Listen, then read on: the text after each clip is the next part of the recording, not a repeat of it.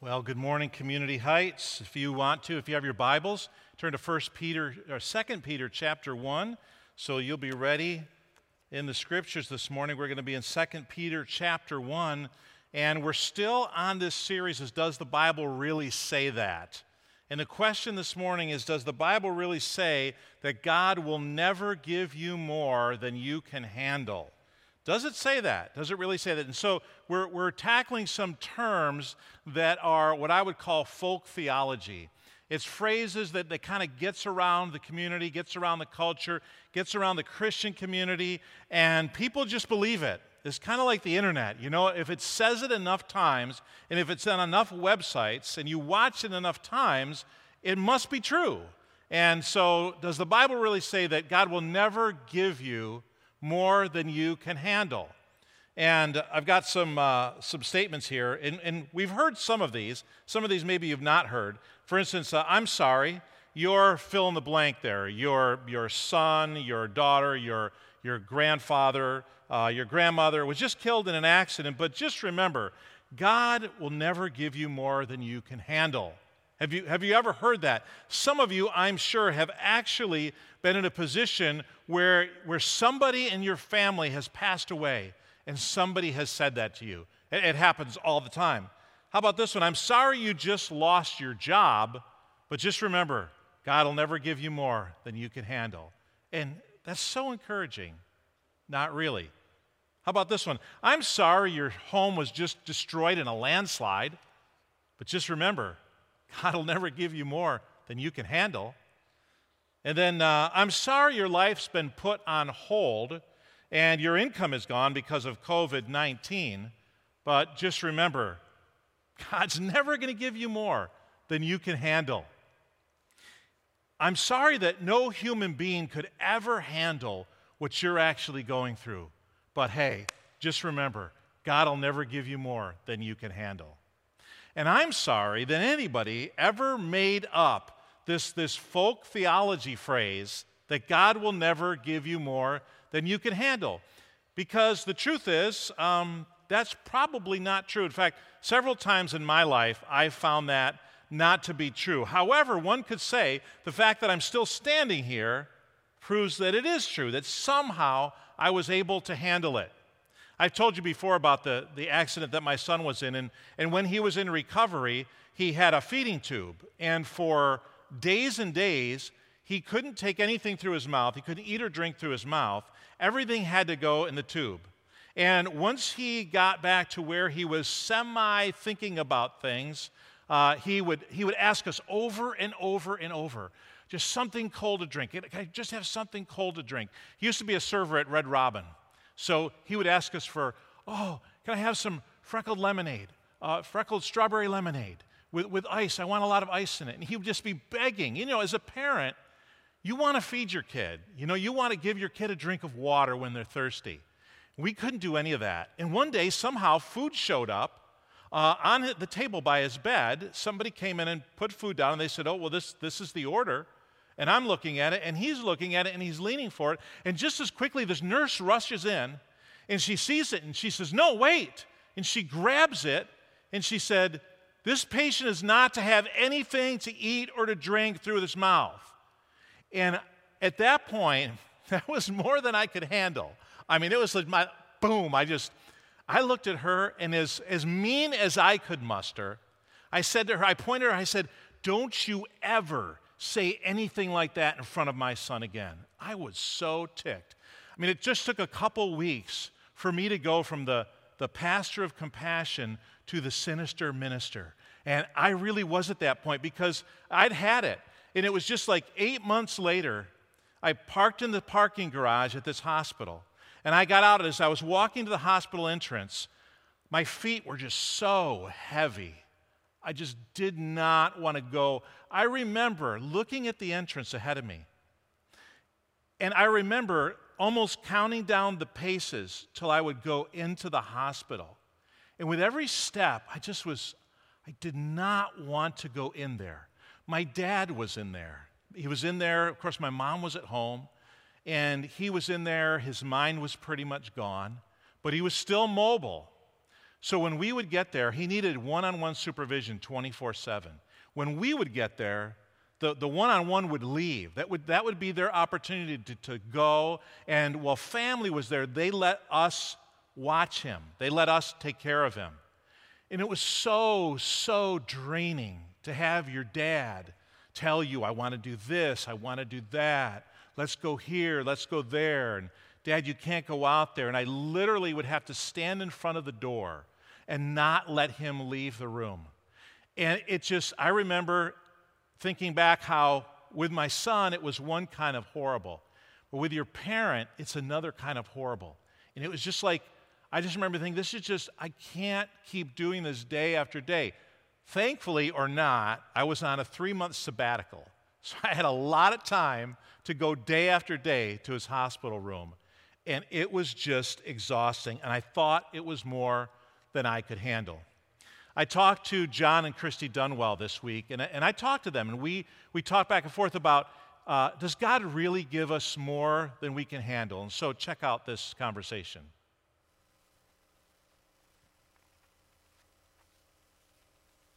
More often than not, in many cases, whether we're talking the ch- challenge we had having children, whether we're talking just some ministry experiences in the past, or even currently with two new, new business startups, it just seems like uh, there's always stuff that seems overwhelming. We know that whatever comes across our path, not that he causes it, but he, he just has this unbelievable ability in our love and our faithfulness with him to believing that he will do what he says he's going to do and work it out for the good.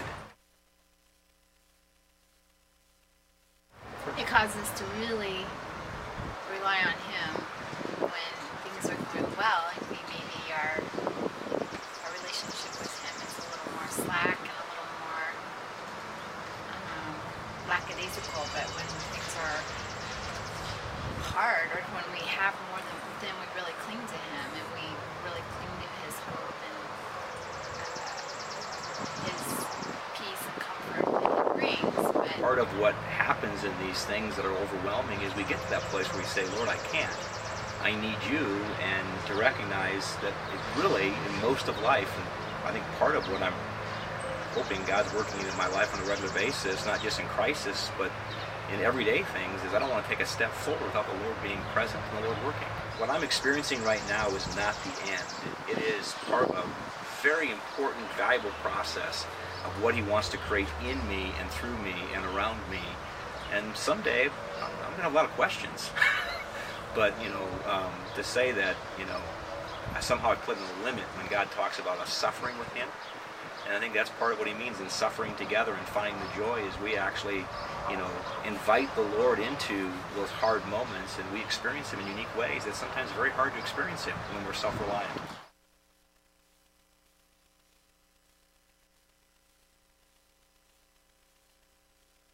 look to him through his word and prayer and um, reach out to others that know him so, so you have mutual encouragement in that area. Number one is to pause, look, and listen. And what I mean by that is just to take some time to say, Lord, what are you saying? What are you teaching? I'm not trying to figure out where all this came from. I'm not trying to figure out who's the cause. But I just trust the fact that I can still learn things about you, uh, my world. I can learn things about myself in midst of this circumstance. And then number two, when I spend some time to, like I said, pause and look and listen, is then to ask, Lord, maybe there's a place of a step of faith you're asking me to take. What's something new about you, or something new about what you're doing in this world, or something new about who I am, what you're going to teach me, in which I need to take a step of faith. And so it really is that pause, look, and listen, and for me, and then secondly is to, Lord, where's that step of faith you're calling me to take? So I'm not saying I wake up in the morning in the midst of crisis and going, oh, this is great. Life is the pits. I'm so excited to get into this day. But when you pause, and it, sometimes it takes me quite a while to get to that place in the day, it actually moves to the edge of your seat because you're all of a sudden, life becomes a little bit of an adventure. You're kind of looking and watching and trying to figure out what God's going to do with this mess. And that's part of what I think is so cool about God. I mean, I'll just maybe say this. You know, one of the things that Genesis always taught me We worship the creative God who speaks into nothingness and brings things into being, speaks into disorder and chaos and brings order. And I look at all the things we're going through here and say, this isn't a big challenge for God. I'm just saying that in faith, not in reality. But it moves me to the edge of my seat to say, what are you going to do, God? How are you going to work? Order and chaos, and he brings order. And, and it's so true. So God really isn't surprised by whatever it is that we're going through. And the truth is, God routinely allows us to experience more than we can handle. I mean, this, this happens all the time. Well, we are always getting into situations where we're in over our head, where we have more than we can handle. For example, think about, uh, think about these people. There's Noah. Uh, did Noah have more than he could handle? 120 years, 100 years, however long it was for him to build an ark that he was going to carry like civilization on for a while. That more than he could handle? How about Moses? Having to go and deliver the children of Israel out of the grasp of the Pharaoh and the empire of Egypt. Would that have been more than he could handle when he was called in the wilderness? Did he give any pushback? Yeah. He had all kinds of reasons why he absolutely could not handle it. God, you've got the wrong guy. Do you ever get into situations, maybe even right now, where it's more than you can handle? And you're saying, God, I can't do this. I don't know how much longer I can do this. Uh, how about uh, Joshua, where he was to take over the reins after they got into the land? This land that was the Wild West for them. Did he have more than he can handle? How about Gideon and the battles that he had to face and he had to walk into? Did he have more than he could handle? All of these people had more than they can handle. How about Nehemiah, the guy who was supposed to rebuild the walls of Jerusalem when he had all kinds of opposition coming at him? More than he could handle. How about the prophets? The prophets. How about, how about the prophet that was told they're not going to listen to you? You can go and you can deliver this message, but they're not going to listen to you. How about the prophet that was told, Your wife's going to be unfaithful, right? How about the prophet that was told, You're going to be killed? You're going to be rejected and killed. Did they, were they in over their heads in order to do what God wanted them to do? Do we think it's going to be any different that, from us? That, that, that we might also be in over our heads at times? And we need God to help us do what He's calling us to do. I'm thinking about Paul and Silas in Philippians, uh, or not in Philippians, in Acts chapter 16 in the city of Philippi, uh, where they were thrown in jail. I mean, that, that's kind of a jail. You know, some of us would say we're, we're in kind of a jail right now, right? We can't go and get out and do the things we want to do. But real jail is kind of a mission breaker, right? You, you really can't fulfill the mission that God's called you to do. They were in way over their heads. And how about the Son of God? Was Jesus in way over his head when he had to go into the garden and he had to sweat great drops of blood in prayer just to get through the next 24 hours? He was in way over his head. God allows us to have way more than we can handle, and then he shows up in power and authority, and then He helps us with all of it. He allows us to get in the deep end. He, whether He puts us there or circumstances take us there, whether it's the world, the flesh, or the devil, we end up there. And God allows us to get there. And then He shows up in power and authority, and He helps us with all of it. And when we are in way uh, over our head and when we have way more than we can handle, what is it an opportunity for? It's an opportunity for us to develop, to develop our faith, to develop our trust in God. If we don't exercise the faith and trust muscles, we're never going to get stronger. We're just, imagine if you just laid around the house all day long. You ate and laid around the house. And then you maybe climbed the stairs if you need to climb the stairs, and you got to your bedroom and you flopped on the bed all night long. And then the next day you just laid around the house. What happens after a week or two or three or a month? you get pretty, weak, and flabby. And that's what would happen to our faith if everything was just the way we wanted it. And if God never gave us more than we could handle, we would be very weak Christians. So now to 2 Peter chapter 1, let's look at verses 1 through 4.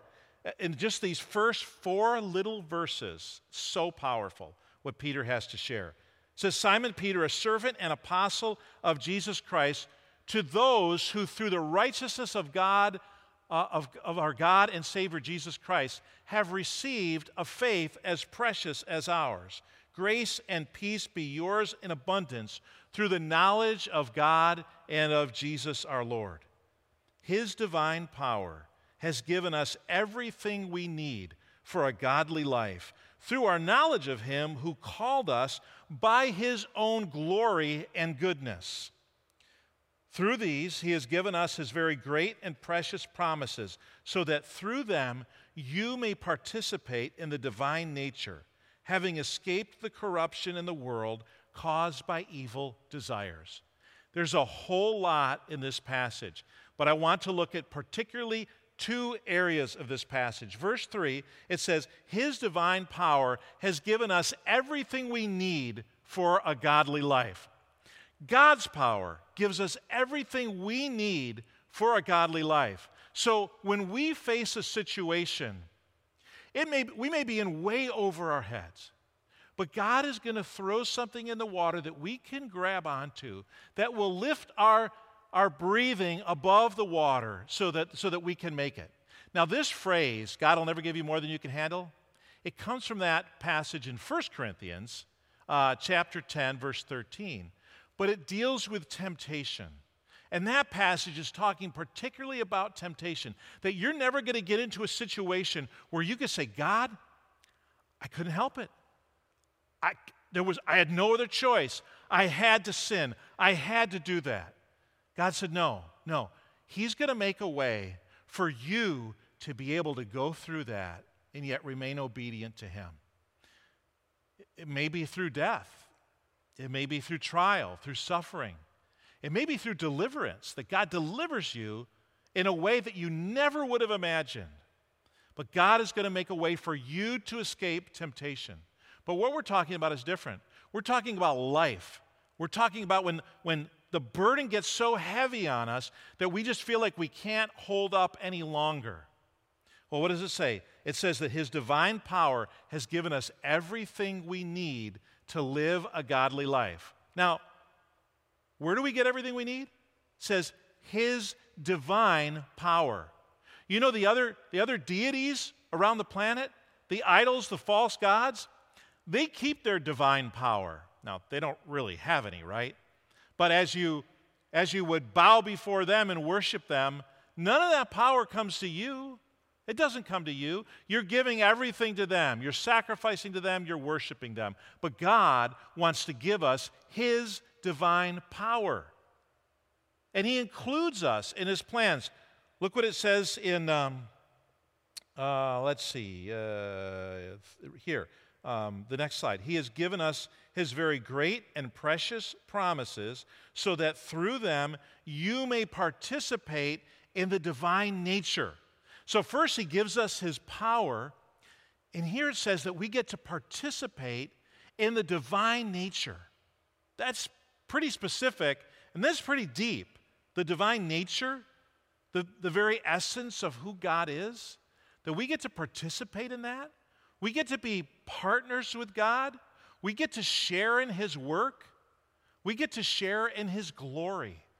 We get to share in his blessings. We get to share in the fulfillment that he gets from helping other people, the fulfillment he gets from loving other people, the fulfillment he gets from providing for others and encouraging others, loving others. We get to participate in the divine nature. If we were never in over our heads, we would never care or need to participate in the divine nature. We wouldn't need his divine power to give us everything we need to live a godly life. Are you in over your head? You very well may be. Because you know what? A lot of people today are in way over their head. In fact, they're in a tunnel and they can't see the light at the end of the tunnel. It's just dark. And they're stumbling along and they're waiting for it to take a turn. And you may be there. You're just waiting to see the light at the end of the tunnel and you can't see it. And, and, and people will stand up and say, Oh, there's light, there's light, there it is, there it is. But it isn't there. It's not there. And maybe you need God's divine power in your life. Maybe you need to be able to know that you can, you're able to participate in the divine nature. Paul talks about this in 2 Corinthians chapter 6. And I, I want to read these two screens to you. These are, again, these are full screens. I want you to absorb this scripture. I want to let it let these waves of scripture just just wash over you. Look what it says. Rather, Paul says, as servants of God, we commend ourselves in every way, in great endurance, in troubles, hardships, and distresses, in beatings, imprisonments, and riots, in hard work, sleepless nights, and hunger. Now, there are people going through those things today. Then look what it says it takes a turn. He goes from riots, imprisonments, hard work, sleepless nights, hunger, and then he says impurity, understanding, patience, and kindness. In the Holy Spirit, there's where our power is. And in sincere love, that's where our power, power is. In truthful speech, and then look what it says in the power of God with weapons of righteousness in the right hand and in the left.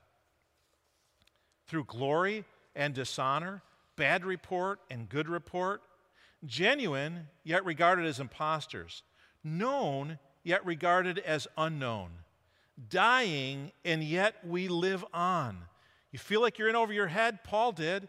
He says, beaten and yet not killed, sorrowful yet always rejoicing poor, yet making many rich, having nothing, and yet possessing everything.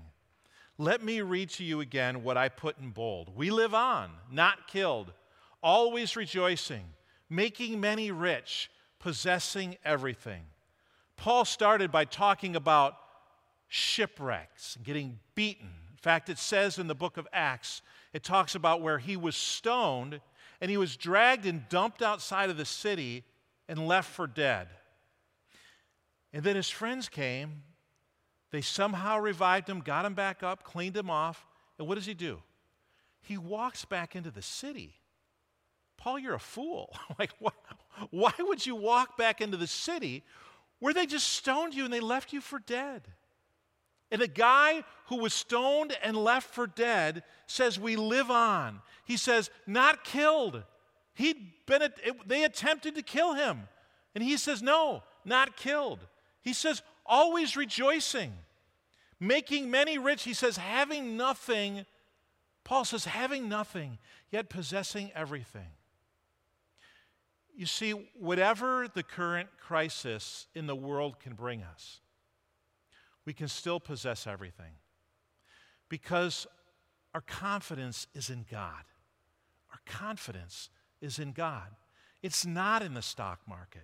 It's not in whether or not things open up. And we all want we all want it to go back to the way it was. And I think probably sooner or later it's going to. Or it's going to go back to a new way that we're likely going to like just as much. But until then, we're not killed. We, we have everything we need because God says, I'm going to be with you. I'll never leave you. I'll never forsake you. I'll give you my divine power so that you can you'll have everything you need to live a godly life. In fact, I'll, I'll allow you to participate in my divine nature. Those are good words from God. Those are words that we need to hear this morning. I want to welcome the worship team to come back up right now. They're going to come up and they're going to lead us in another song. But I want to read this to you. This isn't the song we're going to sing, but this song popped into my head as I was going through this last passage two nights ago. Let me read the lyrics to you. Some of you will know this song. It says, Does Jesus care? Some of us are wondering, Does Jesus care? when my heart is pained too deeply for mirth or song. And as the burdens press, and as the cares just distress, and the way grows weary and long, does Jesus care when my way is dark, with a nameless dread and fear? And as the daylight fades into deep night shades, does he care enough to be near? And does Jesus care when I've tried and I've failed to resist some temptation strong? When for my deep grief there is no relief, though my tears flow all the night long? And does Jesus care when I've said goodbye to the dearest on earth to me? And my sad heart aches till it nearly breaks. Does it matter to him? Does he see? And if we were singing this hymn, you sing the chorus after each verse, right? And I think there were uh, four verses there.